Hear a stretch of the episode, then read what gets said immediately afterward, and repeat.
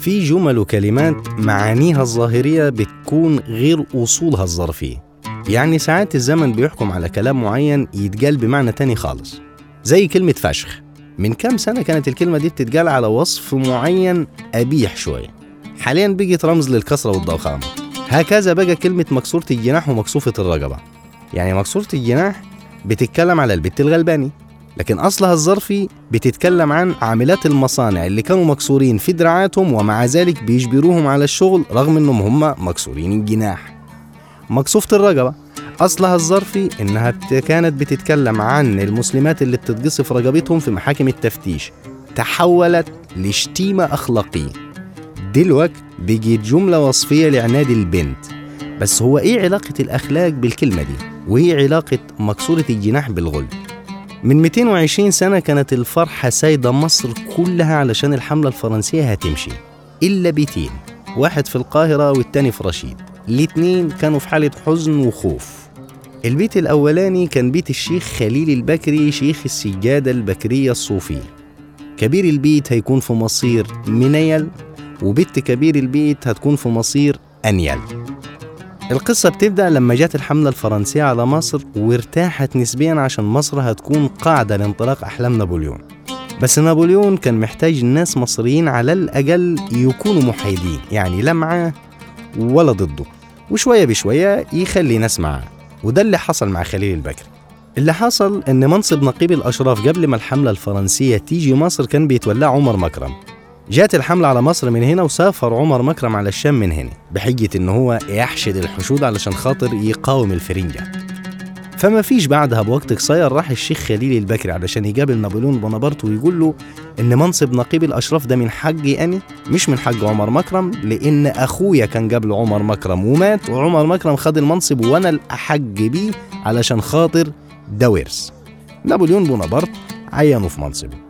كام شهر عدوا حلوين على الحملة وعلى خليل البكري لحد ما حصلت معركة أبو قير البحرية الإنجليز سووا الأسطول الفرنسي بالشعب المرجانية.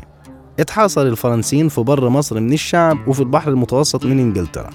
الحملة الفرنسية خنقت المصريين بالضرائب. العملية طقت من المصريين. حصلت ثورة القاهرة الأولى. ناس كتير هجمت على بيت خليل البكري وصفهم الجبرتي بوصف المتهورين من العامة. نهبوا بيته وعروه من هدومه جرسوه من الأزبكية لحد الجمالي الخواجة أحمد محرم أنقذه من الناس ووداه بيته وفضل الدنيا كده زي الزفت لحد ما الثورة فشلت. راح خليل البكري للفرنسيين واشتكى لهم عن اللي حصل بسببهم فالفرنسيين أكرموه وعوضوه وادوله بيت والحكاية بقت زي الفل. فضلت الحملة الفرنسية ثلاث سنين لحد ما مشيت وقررت بقى القوى الثورية إنها تعمل محاكمات للرموز اللي تعاونوا مع الحملة الفرنسية. طبعا كان أولهم الشيخ خليل البكري حوكم بتهمة اقتناء الغلمان وإنه خد مملوك ظلم وانتهى إن هو حددت إقامته وفضل ميت محدش حاسس بيه لحد عصر محمد علي. لكن بنته هي اللي كانت المشكلة. حكمت زينب بنت خليل البكري بتهمة التبرج وكان في شائعات بتقول إنها على علاقة مع نابليون بونابرت. سألوها قالت إني تبت عن ذلك. سألوا أبوها قال إني بريء منها. هوب أصدروا أمر بقصف رقبتها. ومن وقته من يوم 4 أغسطس سنة 1801 بقيت كلمة يا مقصوفة الرقبة شتيمة أخلاقية بشعة جدا. القصة دي حصلت في القاهرة. نركب بقى تختروان التاريخ ونروح البيت التاني في رشيد. زبيدي بنت محمد البواب. لما نتكلم عنها ننسى خالص رواية غادة رشيد اللي كتبها علي الجارم اللي قالت إنها حبت ولد عمها ورجعت مصر عن طريق الخدام اللي بيحبها ولما رجعت مصر لقيت ولد عمها مات فقعدت تبكي على قبره. كل ده ما حصلش. القصة الحقيقية أشد مأساوية من الرواية بتاعت علي الجارم. ما فيش تاريخ محدد نقدر نحدد من خلاله هي زبيدة اتولدت إمتى. لكن الثابت إن عيشتها كانت مرتاحة. أبوها كان من الأعيان اتجوزت هي وصغيرة من سليم أغا نعمة الله بس ما كملوش وحصل طلاق فجت جوازتها التانية خارج توقعاتي وتوقعات أبوها وتوقعات أمها وتوقعات بلدها وتوقعات مصر كلها. اتقدم لها القائد الثالث للحملة الفرنسية جاك فرانسوا مينو. ده كان على الطريقة النابليونية عاوز يقعد في مصر ولازم يتقرب من المصريين. فهيتقرب من المصريين باحترام الدين. نابليون بونابرت اتقرب للمصريين باحترام الدين بس بالكلام لكن مينو اتقرب للمصريين باحترام الدين لكن بالفعل. أسلم وقرر إنه هو يتجوز واحدة مسلمة فكانت زبيدة من نصيبه. راح اتقدم وتوافق عليه ودي كانت عجوبة العجايب لأن غريب إن المصريين يقبلوا بجوازة زي دي أو تحديدا بعريس زي دي. مينو كان بيعامل زبيدة معاملة كلها اتيكيت تمت الجوازة بالقبول وخلف منها فيما بعد. حظ مينو المربرب إنه كان في النازل. الحملة الفرنسية بعد شهور هتمشي فمشيت الحملة الفرنسية وخد زبيدة وولدها اللي في بطنها وقرروا إنهم هم يسافروا. ركب مينو مع زبيدة في سفينة اسمها ديدون.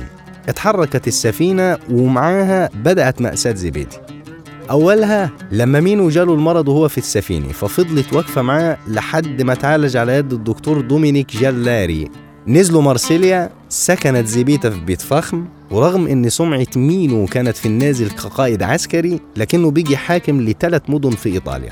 راح إيطاليا وساب زبيدة في فرنسا وحيدة بتربي ولدها وكان بيروح لها كل فين وفين وساب لها خادم مسلم كان بيجي يجيب طلباتها في فيلم جاد فازر كان في مقولة بتقول في صقلية النساء أكثر خطورة من البنادق فما بالك بأشهر ثلاث مدن في إيطاليا؟ وده اللي حصل مع مينو عمل علاقات نسائية كتيرة جدا في إيطاليا قعد في البارات سمعته بقت زي الطين فطردوه من الخدمة المدنية والخدمة العسكرية فرجع من إيطاليا على فرنسا. رفاعة رافع الطهطاوي كان مهتم جدا إنه هو يجيب أي أثر لزبيدة بنت رشيد. فكتب في كتاب تخليص الإبريز في تلخيص باريس إنه مينو بعد ما ساب مصر واستقر في فرنسا ساب الإسلام. خد الواد التاني اللي خلفه من زبيدة وعمده وخلاه مسيحي. رفاعة رافع الطهطاوي فصل في كتابه على حال زبيدة فقال إنه علشان مينو يعمد الواد جاب أحد المستشرقين وأقنعها وقال أن الإسلام لا يمنع تعميد الطفل لأن الله يقضي بإيمان أهل الكتاب عملا بقوله تعالى إن الذين آمنوا والذين هادوا والنصارى والصابئين من آمن بالله واليوم الآخر وعمل صالحا فلهم أجرهم عند ربهم ولا خوف عليهم ولا هم يحزنون. محدش يعرف أي شيء عن نهاية زبيد على مستوى اليقين مجرد بعض تكهنات بتقول إن ولدها الكبير مات في ظروف غامضة؟ ما عرفتش تروح لولدها التاني لأن مينو بعد كام سنة اندفن وخد سره معاه؟ أهلها ما عرفوش يوصلوا ليها وهي علشان خاطر تعرف تعيش اشتغلت في البغاء. فهي هنا ما كانتش مكسورة الجناح دي كانت مكسورة الحظ والحياة.